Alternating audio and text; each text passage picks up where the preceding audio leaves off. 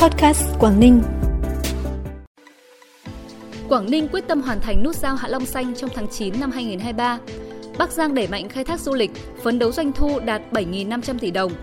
Hải quan Lạng Sơn đối thoại tháo gỡ rào cản khó khăn cho doanh nghiệp là những thông tin đáng chú ý sẽ có trong bản tin vùng Đông Bắc sáng nay 24 tháng 5. Sau đây là nội dung chi tiết. Thưa quý vị và các bạn, nút giao km 6 700 cao tốc Hạ Long Hải Phòng, nút giao Hạ Long Xanh được triển khai đầu tư trên diện tích 77,6 ha, là nút giao lớn thứ hai của tỉnh Quảng Ninh sau nút giao đầm Nhà Mạc. Đây là trục giao thông nối cao tốc Hạ Long Hải Phòng với đường ven sông kéo dài đến thị xã Đông Triều. Đến nay, phần đường nối với cao tốc Hạ Long Hải Phòng đã hoàn thành thi công mở rộng. Hiện hạng mục cầu vượt cao tốc Hạ Long Hải Phòng đang tiến hành thảm nhựa mặt đường. Để đảm bảo tiến độ, tranh thủ thời tiết thuận lợi, trên công trường đang bố trí nhân lực, vật lực thi công liên tục, quyết tâm hoàn thành trong tháng 9 năm 2023, hướng đến chào mừng kỷ niệm 60 năm ngày thành lập tỉnh 30 tháng 10. Với mục tiêu phấn đấu đến năm 2025, thu hút được khoảng 3 triệu lượt khách du lịch, doanh thu từ du lịch đạt khoảng 3.000 tỷ đồng. Đến năm 2030, thu hút được 7,5 triệu lượt khách du lịch, doanh thu từ du lịch đạt 7.500 tỷ đồng. Tỉnh Bắc Giang sẽ thực hiện nhiều giải pháp phát triển du lịch, trong đó có xây dựng hình thành 4 sản phẩm du lịch chính, gồm du lịch văn hóa tâm linh, du lịch sinh thái nghỉ dưỡng, du lịch vui chơi giải trí thể thao, golf, du lịch cộng đồng gắn với vùng cây ăn quả là ngày truyền thống, sản phẩm nông nghiệp nông thôn và các di sản văn hóa được UNESCO công nhận. Tỉnh thực hiện kết nối các tour du lịch và thị trường khách du lịch theo hướng Hà Nội, thành phố Bắc Giang, Lục Nam, Lục Ngạn, Sơn Động, Quảng Ninh, Hà Nội, thành phố Bắc Giang, Việt Yên, Hiệp Hòa, Hà Nội, thành phố Bắc Giang, Tân Yên, Yên Thế. Cục Hải quan tỉnh Lạng Sơn vừa tổ chức hội nghị đối thoại hải quan doanh nghiệp năm 2023 nhằm tháo gỡ rào cản khó khăn cho doanh nghiệp hoạt động xuất nhập khẩu. Tham dự hội nghị có đại diện gần 100 doanh nghiệp thường xuyên hoạt động xuất nhập khẩu hàng hóa qua địa bàn tỉnh.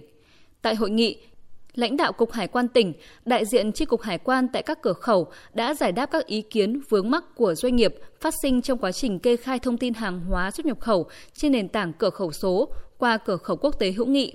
Một số vướng mắc liên quan đến lĩnh vực bến bãi, hoạt động giám sát, thời gian làm thủ tục hải quan. Bên cạnh đó, đại diện cơ quan hải quan cũng chỉ rõ những thiếu sót trong quá trình thực hiện thủ tục hải quan của các doanh nghiệp, từ đó giúp doanh nghiệp hiểu và hạn chế sai sót khi thực hiện thủ tục hải quan thực hiện công điện số 397 của Thủ tướng Chính phủ về việc chủ động triển khai các biện pháp cấp bách ứng phó với nguy cơ nắng nóng, hạn hán, thiếu nước, xâm nhập mặn. Chủ tịch Ủy ban nhân dân thành phố Hải Phòng đã có ý kiến chỉ đạo yêu cầu các sở ban ngành, Ủy ban nhân dân các quận, huyện, các doanh nghiệp, các tổ chức cá nhân và hộ sử dụng điện trên địa bàn thành phố thực hiện nghiêm các giải pháp tiết kiệm điện. Bản tin tiếp tục với những thông tin đáng chú ý khác. Tại vườn quốc gia Ba Bể, lá phổi xanh, nơi rừng đại ngàn Việt Bắc, di sản văn hóa lịch sử quốc gia, khu di sản của ASEAN, khu Ramsar thứ 1938 của thế giới và là khu Ramsar thứ ba của Việt Nam. Bộ Tài nguyên và Môi trường phối hợp với Ủy ban nhân dân tỉnh Bắc Cạn vừa long trọng tổ chức lễ kỷ niệm Ngày Quốc tế đa dạng sinh học năm 2023. Trong khuôn khổ sự kiện, lãnh đạo Bộ Tài nguyên và Môi trường tỉnh Bắc Cạn cùng đông đảo các đại biểu đến từ các tổ chức bảo tồn trong và ngoài nước đã cùng thả cá giống xuống hồ Ba Bể để tái tạo nguồn lợi thủy sản tại khu vực đền An Mạ, cũng như giữ cân bằng sinh thái trong khu vực hồ.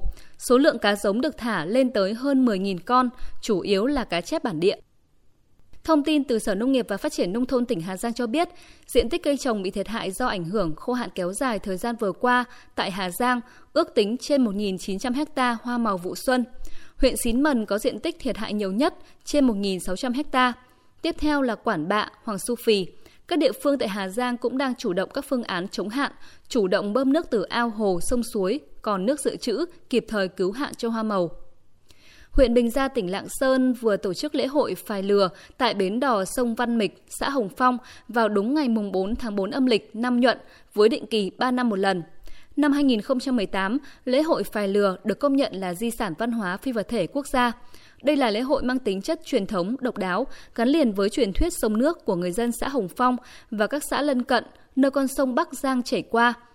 Đến với lễ hội, du khách sẽ được hòa mình vào các trò chơi dân gian gắn với vùng sông nước – như đua bè, lặn bắt chân vịt, thi bơi, được đắm chìm trong những làn điệu sli lượn mượt mà của những đôi nam thanh nữ tú.